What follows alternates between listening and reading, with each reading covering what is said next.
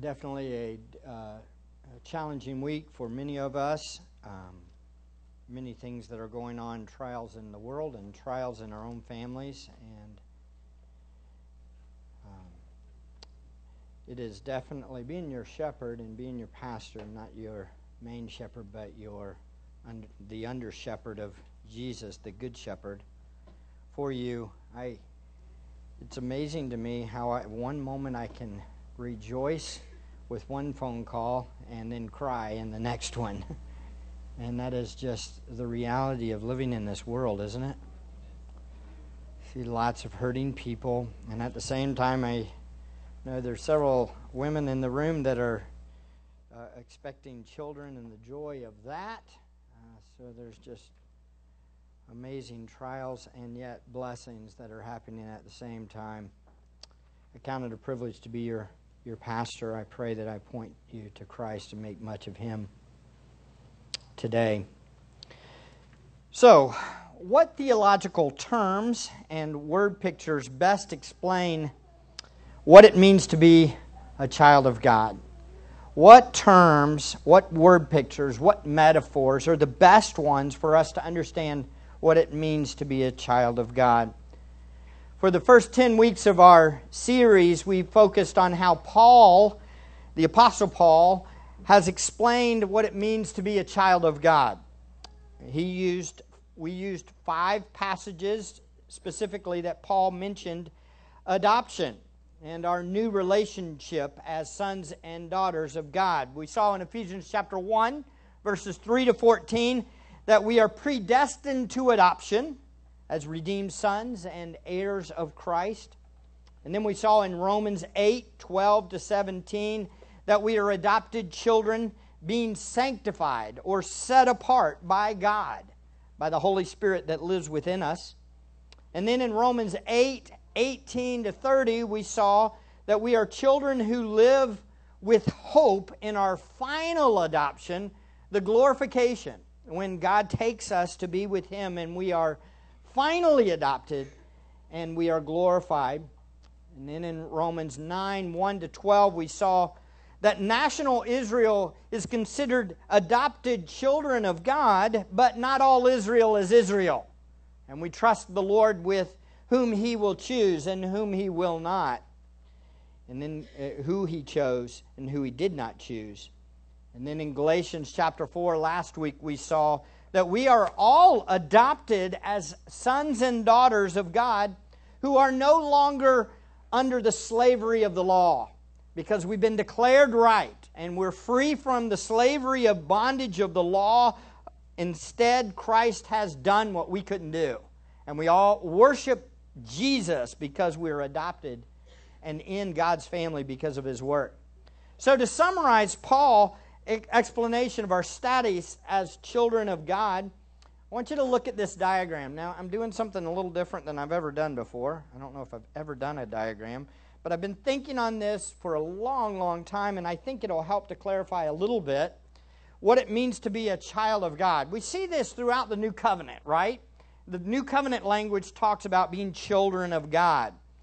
And Paul focuses on some key terms and key concepts but in other places, the Apostle John and the author of Hebrews and the Apostle Peter uses different terminology.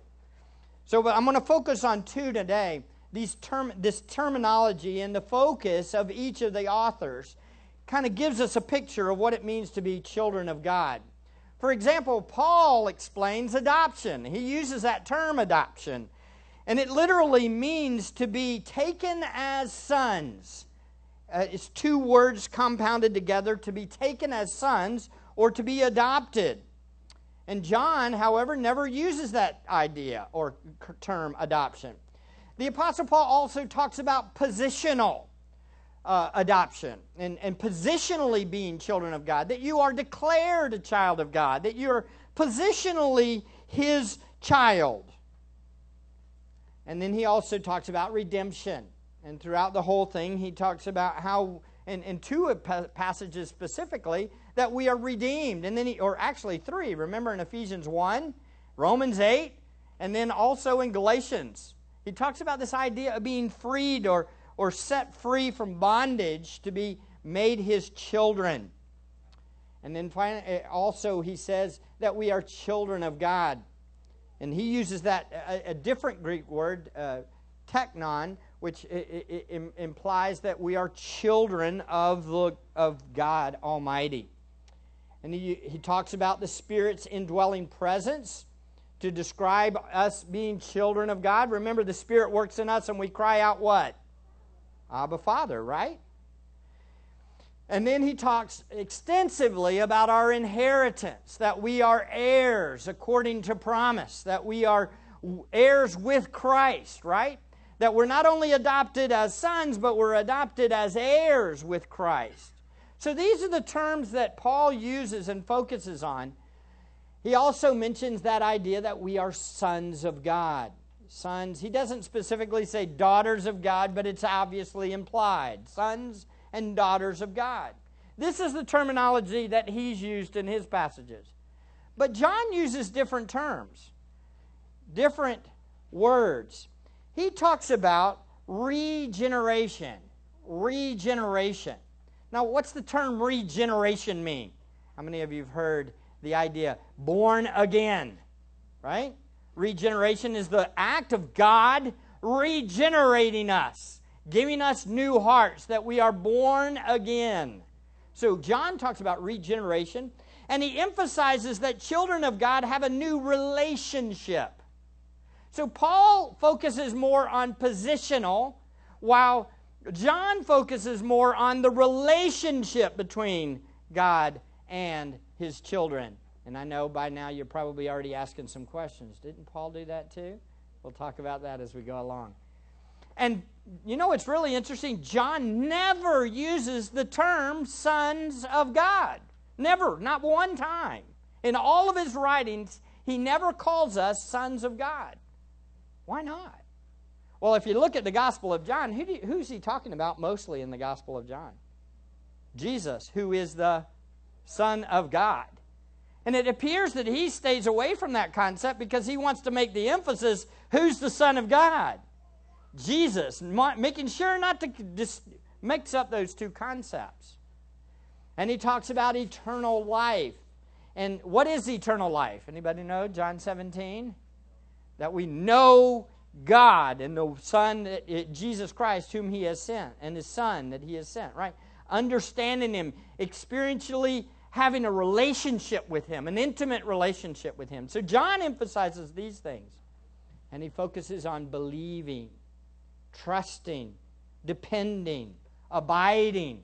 That's what the relationship as children of God is all about. Now, obviously, when you look at these things, we might say, well, these, these kind of bleed. They kind of lean over onto each other. But you know, you'd be amazed. I've read so many books, and people try to make this clear distinction. Paul talks about being child of, a child of God this way, and John talks about it this way, and the two never meet. And I disagree. I think when we've looked at our passages, haven't we seen that they kind of overlap? And that sometimes what John says is very similar to what Paul says. Because we don't have to we don't need to try to put things in a perfect box. God's trying to describe through all these different authors what our relationship with God looks like as children. So, for example, are we here's a question for you. Are we spiritually adopted by God presently? And the answer is yes and no. Well, see what we're waiting on our final adoption, but we're adopted, right? What's he doing? Well, Paul's trying to use these metaphors to make a point. He's trying to describe this relationship. And so the relation the the metaphors don't always fit perfect, do they? They kind of he stretches them. Are you adopted? Yes. Are you adopted? No. Not yet. And he's making these points and stretching these things just to give you a better picture of your relationship. So each context, each passage helps you to understand better your relationship with God. The same thing is does Paul only talk about positional? There's almost a there's almost a whole book I've read that talks almost all exclusively about our positional standing as adopted children. And that means it's talking nothing about your relationship with God. That term, adoption, only means that you signed a paper, God legally made your, you his child, and it has nothing else. That's all it's saying. I disagree. I think that adoption implies relationship at times, doesn't it? And it kind of spreads over onto it. So, does Paul limit it to just positional and legal? I don't think so. I think it's both. But one guy might emphasize one point more than the other. So, when we get to a passage is written by the Apostle John, or the Apostle Peter, or the Apostle, or, or, or the Apostle, the author of the letter to the Hebrews, we see these writers don't use the word adoption because they're emphasizing other ideas and other concepts. But all of these ideas are similar. So, how would I do it? This is how I would do it. This is how I would graph it. If you look real closely, what do you see? Well, you see that. Let's see. I'm supposed to have this little light. There we go. All right. You see that before I, I showed two different spheres and how it worked.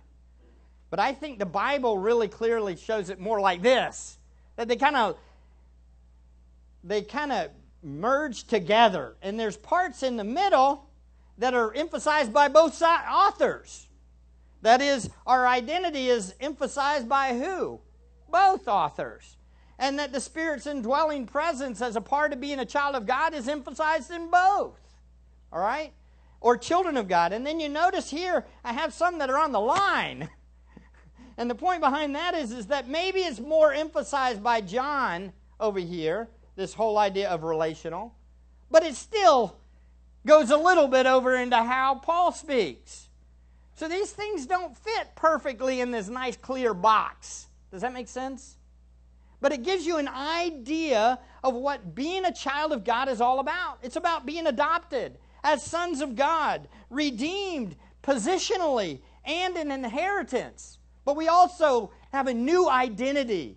That spirit, we are spirit indwelt, and we cry out, Abba, Father, and we're children of God. And all of this is who we are as children of God. And all these concepts are important for us to understand in order for us to do what? Walk in obedience to our Father.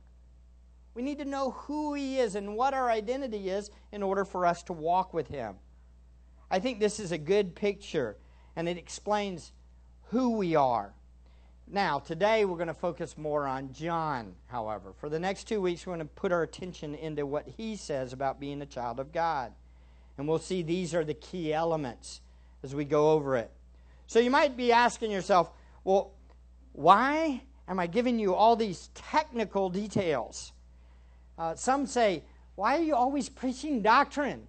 Why are you using these theological concepts and spending so much time unpacking these, these theological concepts? Well, beloved, because I think you need it to completely understand who you are in Christ so that you will walk with Him and you will enjoy the relationship privileges. Look, when we take Samuel home, he's not going to have any clue what it means to have a daddy. And so he's not even going to think, oh, having a daddy means I can curl up in his lap at any moment, even if he's studying, and come to him and say, hey, I want some time with you, daddy. And daddy will say, yes. He's not going to know that that's part of his relationship. The only way he's going to learn that is by what? Me being intentional to show him what kind of relationship. So, what does God do with His Word? He gives us His Word so you can know what your relationship with Him's all about. You want to have a thriving relationship with God? You want to look like a child of God? You need to know your relationship. Know what God has for you. And all of these things help us to develop and understand better who Christ is, what He's done for us, who we are in Him, and the power of God towards us who believe and who are His children. We need to know clearly just who we are and what this new relationship is. So, what we do, what we'll see today, is what we do with Jesus Christ ultimately reveals whether we are children of God.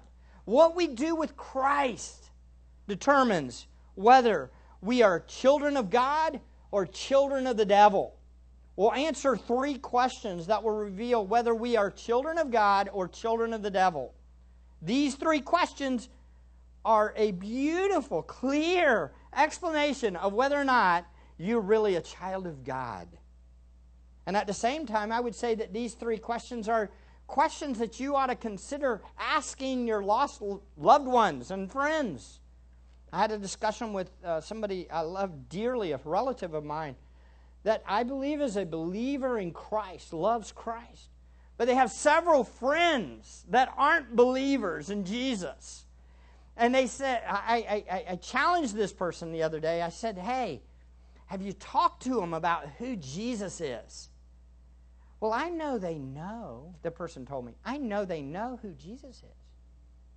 I said, Okay, so have you challenged them? Does, does he really make a difference in their life? Does their faith really reveal that they believe in him? Well, you know, I can't do that. I'm just trying to live it in front of them. I started grieving at that moment. And I looked at my relative. I love this person dearly, and I, I, I love the people that she's talking about. And I said, but do you understand? Knowing facts about Jesus is not going to help that person in, in heaven or hell. That's not going to help them in hell, rather. They're not going to get to heaven by just knowing facts about him. They need to know and enjoy him. They must have a relationship with him. They must be born again. And that only happens by proclaiming the truth to these people, sharing Christ with them. And, and the person was thankfully convicted and hey, I need to I need to step up. Beloved, can you can I just can I encourage you with something? Don't be afraid to tell your friends and your neighbors and your family members the truth. You've got to challenge them to really evaluate their relationship with God.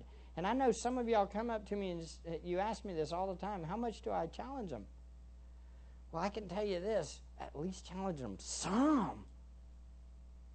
Because I would uh, venture to say that many of our relatives know Jesus, know about him, but they don't know him in a saving way.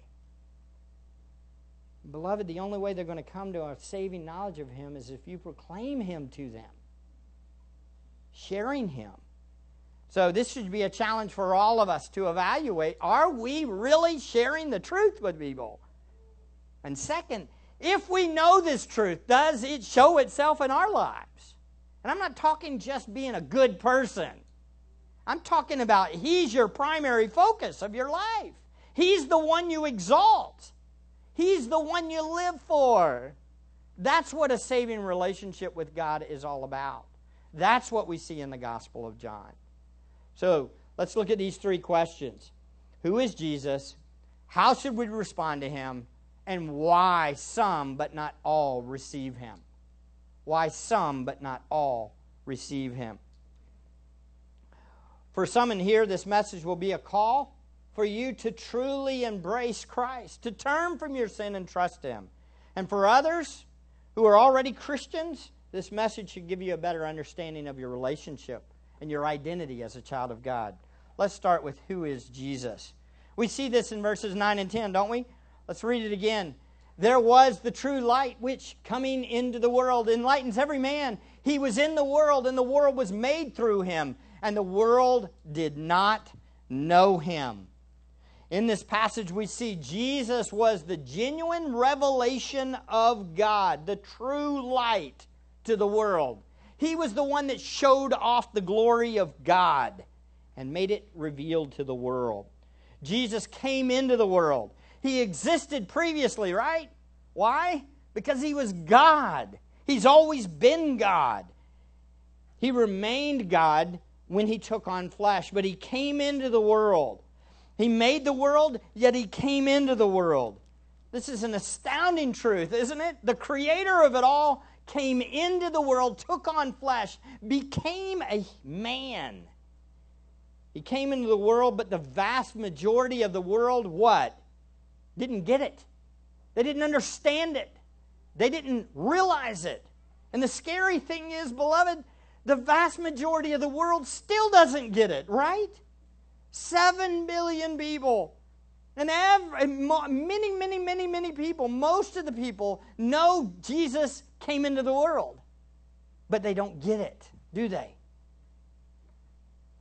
You ask me, why is our culture so horrible? Why is there so much pain and bitterness and ugliness that you see on the news all the time, right? You ask me why that's true? Answer because they don't know Jesus. That's the answer. They've got to know Christ. It's the only way people will treat people right. Beloved, that's our message, right? It's Jesus Christ. We exalt him everywhere and to everyone we can possibly do because he's the true light who came into the world. He's the revelation of God. These first 18 verses of the Gospel of John are, are a summary of the entire book of John. You ask me, what, why, what book would you take a new believer through? Or what book would you take a, a, believer or, or, somebody that's not yet a believer and you, they want to be a believer? I'd take them through John. I'd go chapter by chapter all the way through the book, and I'd talk about who Jesus is. And I'd pound it every time I talked to him. What'd you think? Who's Jesus in chapter 1? Who's Jesus in chapter 2? You get through all, all of John, and guess what's going to happen? You'll know exactly who Jesus is. But this book is all summarized in, verse, uh, in the first 18 verses. And I don't have time to show you this, but there's a special but it's written in a special Jewish linguistic device. It's chiasm. In verses 9 through 10 are actually parallel with verse 14. Look over at verse 14. They say basically the same things. They say it in different words, but they're making the same main point. Verse 14 says what? says, And the Word became flesh and dwelt among us, and we saw his glory, glory as of the only begotten from the Father, full of grace and truth. We know that that's another way of basically saying the true light which comes into the world. Jesus, the Word. What is that? That's the title for Jesus based on the context. It was introduced in 1 through 3. So in verse 14, it states, The Word became flesh. The true light came into the world. Same concept. There's a crucial play on words, though, here. Notice in the Word is God in verse 1, but then the Word became flesh in verse 14. And the difference is the word is and the word became. The word is means he's always been, Jesus has always been God, but he became man, right? But there's another play on words. Look at verse 13 or uh, 12 rather. Verse 12. To them he gave the right to become the children of God. Then in verse 14 it says, the word became flesh. What's the play on words? That word become and became are the same verbs. And it's a very crucial thought. I want you to think on this. Jesus became a man so that we could become children of God. That's so crucial. He became a man, God became a man so that we could what? Become children of God. That's the point. That's the play. The Son of God became a man so that Jesus could give us the right to become the children of God. So, so who do we rejoice in? who do we worship? Who's our life about? Why am I children? Why am I a child of God? Because he became a man. Is it because I deserved it? Is it because I earned it?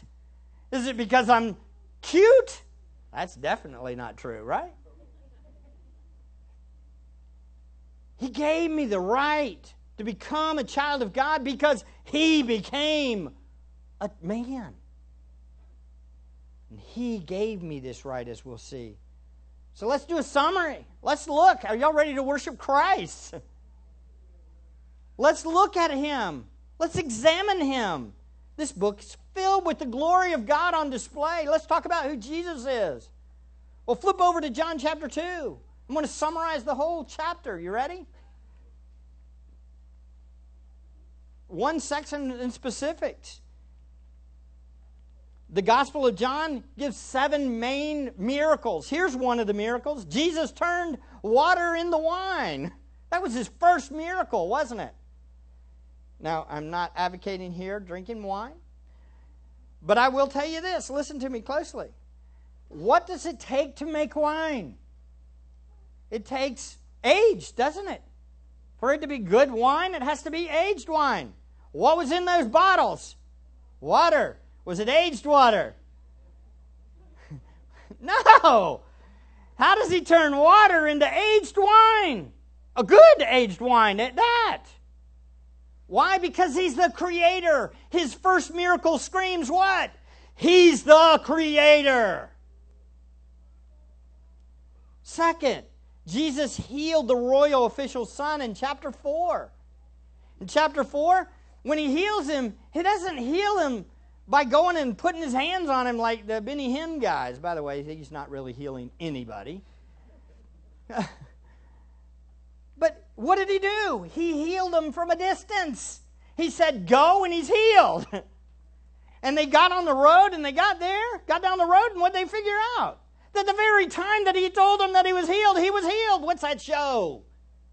He's the healer from a distance, which is who? God. He doesn't have to necessarily be there and touch him. Shows his deity. Third, Jesus healed the paralytic. Here, he heals a guy that, to be honest, wasn't a believer, it appears. When you read it, he, he, he just turns on Jesus big time when they question him after he's healed. He doesn't stand for him. But what did Jesus do? He healed him. He showed mercy even on the what? The unbeliever. Who is that? God. Jesus is God, the healer of even, and showing mercy and grace even on the unbeliever. Are we seeing that Jesus is God? Notice also in chapter 6, Jesus fed the 5,000. What's that? He's the all providing one. He gave to those that needed food. Who is that? God. Who is that? Jesus is God. What a good God we serve, right? What a good Savior. The God man came to the earth. He became a man so that what? We could become children of God. It changes the way we view him. He's not just another man, He's God man. Jesus walked on water in John chapter 6, revealing what? His sovereignty over nature. Do you understand? Walking on water is not possible. it only happens for who? God. You say, well, Peter did it. Why did he do it? Because Jesus was keeping him up. The fact of the matter is, is Jesus is the God man. He's not just another man. He's the one who came to earth. Six, Jesus healed the blind man. Remember? This was a beautiful story. This is in contrast to the healing the unbeliever, the paralytic. Here he, he heals the blind man. And the blind man doesn't realize really who Jesus is, but he argues with the Pharisees. This is strange. You don't know who he is? But he was able to heal me. And he starts defending Jesus before he even fully knows him. What does that show? I think God's already working in the blind man. Not only his eyes, but his heart. And when he gets to him, he says, Do you believe? And he says, Tell me who he is and I'll believe. he says, You're looking at him. and he goes, Oh, I believe and worshiped him. What did he do? What did Jesus do? He healed both his physical sight and his spiritual sight. He understood who he was and he was saved. Who does that? God does that. Who saves you? God does that. Who opens your eyes so you know who Jesus is? God does that. How did he do it? God became a man so that you could be a child of God. So you could become a child of God. What a great God, right? And then finally, we see Jesus raised Lazarus from the dead. That's, these are the, the main seven miracles. And you can't look at these stories and say, Jesus is just a normal guy. Jesus should be worshiped by all humanity. We should all be worshiping Him 24 7, right? Because He's the God man. He gives life to the dead. Lazarus. But you know, there's other miracles. I can't go through them all, but one of the ones that's not mentioned by uh, as one of the seven miracles that most of the commentators point out, these seven, is his omniscience. Throughout the Gospel of John, you see something. You see that Jesus understands people, he knows what they're thinking, he realizes it in ways that are shocking. He knows hearts. I have to admit, I completely cannot relate with Jesus in this one. As I messed up last week in my sermon and called out the poor people that were walking out, I had no idea why they were leaving. I, I didn't know what was going on. I get a text later that says what? They were going to work. It was just a mistake. They got up at that very time. That was when it was supposed to happen. I'm what? Not all knowing. I can't look into your heart. Some of y'all are sitting here growling at me or frowning at me, and some of you are smiling at me. But I have no idea what's going on in your heart. But Jesus knows. He knows everything you're thinking right now. How do I know? Because he showed himself throughout the Gospel of John. He showed us that God knows hearts of men. He's omniscient.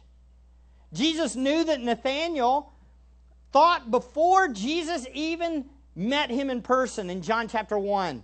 Jesus knew and foretold his death before it happened in John chapter 2. John chapter 3, lift up.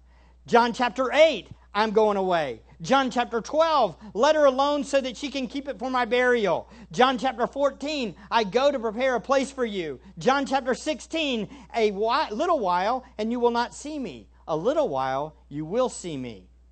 What is this? He knows the future before it happens. He's all knowing. He says, and eh, also Jesus knew Nicodemus was unregenerate. How many of you wish you could see that sometimes? People that say, Oh, I'm a believer, I'm a believer, but their life doesn't match it, and you're like, You sure? And you look at him and you say, Is your heart changed? Nicodemus walks in, Pharisee of Pharisees. Look good to the outside, and he goes, What? You're dead lost. You need a heart change. You need to be born again. I want to warn you, ladies and gentlemen in the room. I don't know who is perfectly saved. I can look at you and say, Well, y'all seem like pretty nice people, and you seem like you love Jesus. You keep coming back and listening to this guy. So obviously, something's happening. It gives you grace. But I know who does know your heart. And if you have not repented and trusted in Christ, He knows your heart. And by the way, you're only going to be able to trust Him and believe in Him if He makes you a child of God. And He gives you the right to become children of God. Jesus knew everything, right? It's amazing. Jesus knew that Judas was against him before he even did it. But Jesus knew Lazarus was going to die before he died. and he knew that he was going to be raised before he was raised. Let's go to him because he's dead. What? I thought you said he wasn't. No, I knew he was going to die. Jesus knew his hour to die and rise from the dead and be glorified. John chapter 13. Jesus knew Peter would deny him three times before he did. Is there any question in the world you read the Gospel of John and you say, hmm, I think Jesus was a, just a good prophet? No. Jesus is God incarnate, and he deserves all of our worship and honor. Jesus knew all things had been accomplished at the very point that he what? Died. And I want you to listen closely. I'm convinced nobody took his life. He stopped living at the moment that his plan was accomplished. He said, finished, and he breathed his last. Why? Because he knew the exact moment that all the law had been fulfilled and all of sin had been paid for, and he died because he's sovereign over his own life. I lay my life down. Any of y'all say that? I can't stop breathing when the plan's done. God does it. God determines that. Jesus is the God man, and he deserves all of our worship. So, who is Jesus? Jesus is the true light, the genuine revelation of God in flesh. Jesus is the all knowing, all powerful, gracious Savior who became a man so that we could become children of God. And so, all children of God in the room do what? Make much of Jesus. Because it's about Him. Friends, Christianity is not about what we do, it's about who we know. Children of God know in a saving relationship God and His Son. That is eternal life. We know Him. That is our life. Jesus became a man and revealed God to the world. Jesus became a man and died on a cross. Jesus became a man and rose from the dead. Why? So that his followers could become children of God. Turn with me over to John chapter 20. Now, I've alluded to this before, but I think this is so profound. It's shocking. It's a beautiful story, an amazing event. This is Jesus after he rose from the dead. Most of the disciples didn't get it. They were afraid. They were in an upper room. Mary didn't get it. One of his most devoted followers, one who had been delivered from her sin. And it says in verse 11, But Mary was standing outside the tomb weeping, and so as she wept, she stooped and looked into the tomb, and she saw angels in white sitting, one at the head and one at the feet, where the body of Jesus had been lying. And they said to her, Woman, why are you weeping? Now, I don't know about you, but if I saw some white angels, I, I, would be like, okay, I got to get over this weeping thing. Something's going on, right? But she's so in her grief, she can't even she can't even put it, wrap it together. She can't get it together in her mind. She said to them, Because they have taken away my Lord, and I do not know where they laid him. When she had said this, she turned around and saw Jesus standing there, and did not know that it was Jesus. Jesus said to her, Woman, why are you weeping? Whom are you seeking? Supposing him to be the gardener, she said to him, Yeah, the gardener. Oh, my. Tears probably all in her eyes. She's just totally grief stricken. Sir, if you've carried him away, tell me where you've laid him, and I will take him away. Jesus said to her, Mary. I bet it rang in her head. Oh, that's my name, and he knows it. And it sounds like him. She turned and said to him in Hebrew, Rabboni, which means teacher. Jesus said to her, Stop clinging to me implies what? She definitely jumped up and went to him and grabbed a hold. Stop clinging to me, for I have not yet ascended to the Father. But go to my brethren and say to them, I ascend to my Father and your Father, my God and your God.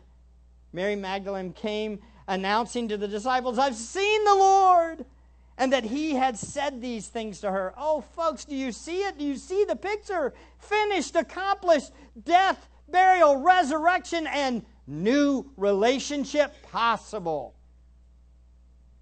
with God. Jesus died and rose from the dead so that the Father could be their Father. Jesus died and rose from the dead so that his Father, the tr- part of the Trinity, could now be their, one of the members of, their, of the Trinity could be their spiritual Father. And his God in his humanity could now be their God. In our humanity, we can call him our Father and our God. Why? Because he became a man. Because he became a man. Because he died. Because he rose from the dead. Brothers and sisters, see, in this passage, what do we see? We see that our relationship with God is based completely on who we know. That's it. It's who we know. He's our Father, He's our God.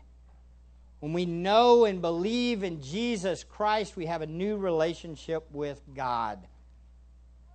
Please, folks, listen to me. Don't make Christianity primary, primarily about what you do when it is really all about who you know. Now, that doesn't mean, however, how you live doesn't matter.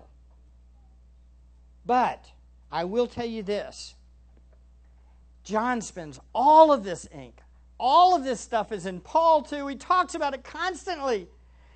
You will not obey God. You will not enjoy God if you don't know God. If He's not your Father, if you don't have a relationship with Him. And as we understand who Christ is and what He's done for us, obedience to Him is not a burden, it's a joy. We want to obey Him. I see this so much on Christian, from Christians. We post it, we do it all the time on Facebook. It's killing me. We make Christianity about what we do. And we say things like, we say things like, well, this, this person obviously is not a Christian because their life doesn't match. Well, that is a true statement. However, who are you talking to? And many times you're talking to the world. So when the world reads a quote like that, what do they think?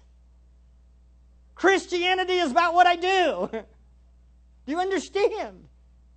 We're not going to make our country get better by telling them stop doing that. We're going to get our country, our country's going to change when we start saying, He did it. He's the one. He's perfect. I'm not. He's perfect. We make much of Christ and it'll change the world. We make much of us and we'll destroy the world. We'll be just like the Pharisees. We'll be just like the Pharisees. Beloved, Make much of Christ, not you. If you point out everybody else's sins and that's all you're known for, then you've missed it. Because you said, I'm the one that can jump over that low bar that I've set for me. But it's not about us, is it? It's about Christ. And we know who he is, don't we? So let's make much of him. Now, how should we respond to him? How should we respond? We see it. Verse 11, chapter 1, verse 11. He came to his own, and those who were his own did not receive him. But as many as received him, what's the point? You better receive him. Some didn't receive him, most didn't receive him, some did receive him. A few. Here again, we see a summary of the entire Gospel of John. The word receive can be misunderstood. You know, receive Jesus into your heart. You've probably heard that phrase before. Receive Jesus into your heart. By the way, that's never mentioned anywhere in the Bible to receive Jesus into your heart. The emphasis is about faith. The idea is, is about believing, trusting in, committing to, leaning on, depending on. That's the point of receive. Here again, we see that summary, and it's all the way through the Gospel of John. Receive is not a repetitious prayer or walking an aisle or saying something after somebody else says it. That's not receiving Jesus. Receiving Jesus means to embrace Him, to trust Him, to abide in Him, to enjoy Him, to have relationship with Him, to obey Him. That's what receiving Jesus is. It's further described in, the, in verse 12 as even to those who believe in his name. What is this? The noun form of believing is not just used, it's not even used in the book of John, the noun form. Only the verb form of belief is used in the book of John. It's always associated with an action word. That's very interesting. It's always associated with believing that's active. Believing in Jesus. Here in John, here John is obviously emphasizing the continuous nature of the verb to believe, to receive, to believe, and especially in even to those who believe in his name. It's an ongoing aspect here. When a person receives Jesus, they become a person who is believing in Jesus. They are trusting in him and they are committed to him. The idea of a renewed relationship is established. So important. The concept of believing in Jesus is repeated 81 times in the Gospel of John. I think it's important. What do you think? Very important. I think the word belief, faith, is so misunderstood in our culture and in our society. It's scary. People don't get it, they don't understand it. In some ways, I think the Muslims, that, the two Muslims I talked to two weeks ago, they get belief better than we do. Evangelical, so called professing Christians. What they understand it means what? Commitment. It's who you're committed to. They're committed. Unfortunately, committed to what? The wrong God. But they're committed to their false God.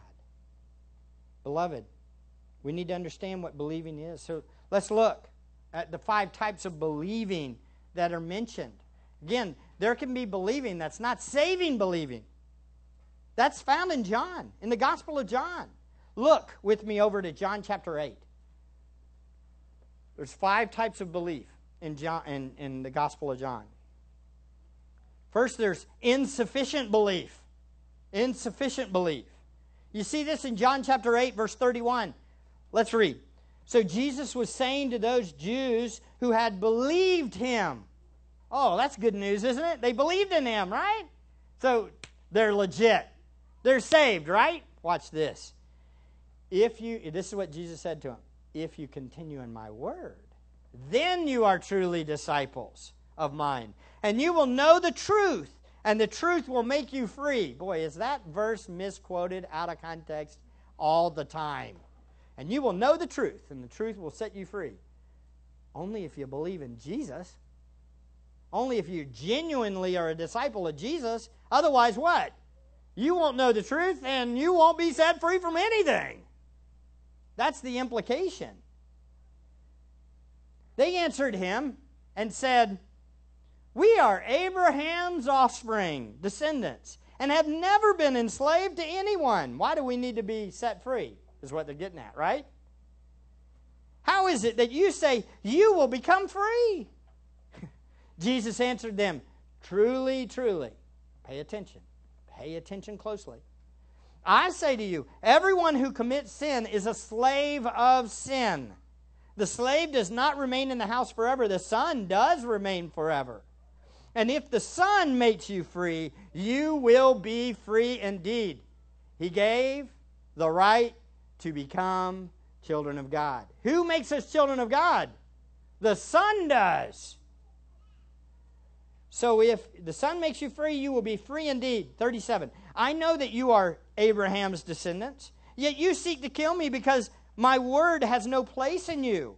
I speak the things which I have seen with my father. Therefore, you also do the things which you heard from your father. Uh oh, it's going to get ugly. The, they answered and said to him, Abraham's our father. You know, in some ways, that is the worst thing they could have possibly said. Right? I was talking to again, back to our Muslim friends that we're witnessing to, we said, Abraham sinned. And they went crazy. No way. He's a prophet. He never sinned. Oh, really? No, Abraham was a sinner. And all of his kids after him were what? Sinners. You know what Jacob means? Deceiver. That was his grandchildren. Right? What's the point? Beloved, looks real clear. He says, he says, they answered and said to him, Abraham is our father, verse 39.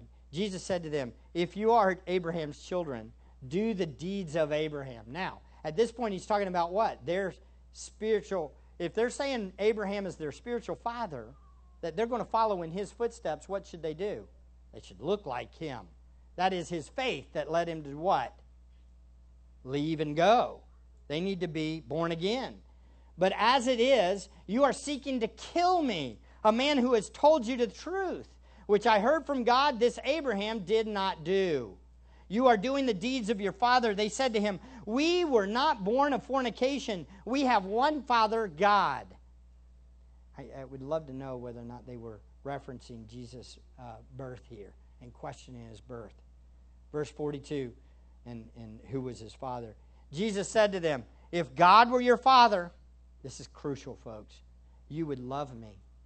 For I proceed forth from and have come from God. For I have not even come on my own initiative, but He sent me. And the Word became flesh. Why do you not understand what I'm saying? It's because you cannot hear my word. You are of your father, the devil, and you want to do the desires of your father. He was a murderer from the beginning and does not stand in the truth because there is no truth in him. Whenever he speaks a lie, he speaks from his own nature, for he is a liar and the father of lies. Oh, beloved, listen. What does the beginning of this section say in 831? Back to it real quick. So Jesus was saying to those Jews who had believed him, Whoa, that should shock you. Because then in verse 44, he says, You're what? Of your father, the devil. Believers are fathers of the, or, or, or their father is the devil? What? What is this? This is called insufficient faith. This is unsaving belief. This is people that know about the facts about Jesus, but they don't know intimately and relationally Jesus Christ is their Lord and Savior. Very clear, isn't it? Knowing who Christ is makes a difference in how you live. Yes. Why? Because He saved us, He changed us, He made us His children. There's also weak faith. This is interesting. In John chapter 12, it states, 1242, nevertheless, many even of the rulers believed in him, but because of the Pharisees, they were not confessing him for fear that they would be put out of the synagogues.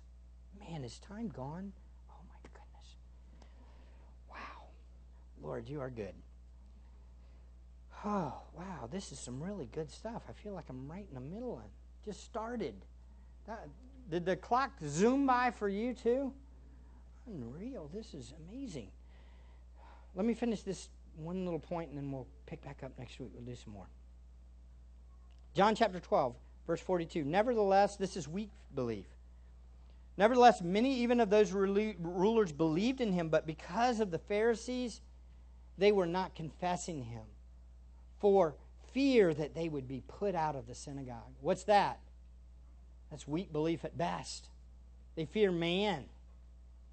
Then verse th- uh, the third one would be growing belief. Who is that? That's Nicodemus. You see this throughout the book of John, don't you? John chapter 3, what do we see? He goes to him, we know that you are from what? God, because of the things you do. But then Jesus says, You need to be born again, right? You must be born again. Why don't you get this? And then in chapter 7, guess who speaks up? In chapter 7, verse 51, Nicodemus does. And he's kind of defending Jesus to a degree. He says, Our law does not judge a man unless it first hears from him and knows what he is doing, does it? So he almost acts like an advocate. So, what does it appear that his faith might be doing? Growing. Maybe he's starting to get it a little better. Then, by the end, in John chapter 19, what's he do? He's part of the ones that go and take the body of Jesus and give a proper burial to the body, showing honor and respect to Jesus. Beloved, this is growing belief. At what point did Nicodemus become a believer and get saved? I have no idea. Doesn't say it. But it does appear that it, it's a progression. All you children that are growing up in, children, uh, in, in, in Christian homes, that's for you. You might be hearing this truth and hearing this truth and knowing Jesus is who he is and hearing it and hearing it and hearing it. And as time, you're like, yeah, I think I get a little better. I get it a little better. I'm getting it. And then one day you're going to find you're going to, wow, I'm all in for him. You might not have that exact moment. But where you are now and what Jesus, who he is to you now is what matters. See, your Lord and Savior. And then finally, there's continuous belief. We saw that. Go back to John chapter 1. Those who are believing in his name. Again, the present tense, the idea that he is the one. He's the one. We trust in who he is and what he's done. Ultimately, all of this boils down to, though, where does faith come from? How are we children of God? Answer simple it's God produced belief. How do we know this? Look at John chapter 1. We'll read verse 13 and we'll close with this. It says, Who were born not of blood, nor of the will of the flesh, nor of the will of man, but of God. Oh, folks, listen to me closely. Those who receive Jesus, those who are believing in Jesus, those are the ones he also gave the right to become children of God. When he graciously gave us this, when he graciously made us his children, we also did what? We believed in him. This is who we are. We're believers. If you are a believer in Jesus, why are you a believer? Because he gave you the right to become a child of God. And so, all of us that trust in Christ right now, who do we worship? Who do we exalt? Him. Why? Because it's not based on what who we were born by. It, it's not based on whether we were born as a Jew or not. It doesn't matter whether or not you have a Christian parent or not. If you're a believer in Jesus Christ, it's because of who? God. So, what do we do? We worship Him and we share Him. You say, well, then that means I should just sit back and wait for God to reveal who's a believer and who isn't. No. Because the message that God uses to change hearts is what? The gospel of Jesus Christ. Who Jesus is. How many of you want to change your culture? How many of you want to change this world? I want to change it. There's two ways you can change it. You can clean up the outside of the cup like the Pharisees you can make us look like a so called Christian nation. Just being honest. You can say we're one nation under God. Now, I know some of y'all are like, oh, you're telling me take that out? Listen to me closely. You can make a country that professes that they're one nation under God. But, beloved, listen to me. Saying we're one nation under God means absolutely nothing. Nothing if the God that we're under is not the God of the Bible. And the only way a person can be under God is by them hearing the message of Jesus Christ, who He is and what He's done. That's it. We've got to speak it more. We've got to share it more. There are people dying and going to hell all the time. And it's because they're putting their faith and trust in a God that thinks that their works is what saves them. We've got to stop. Jesus is our hope. He's the one. Proclaim Him. Let's pray.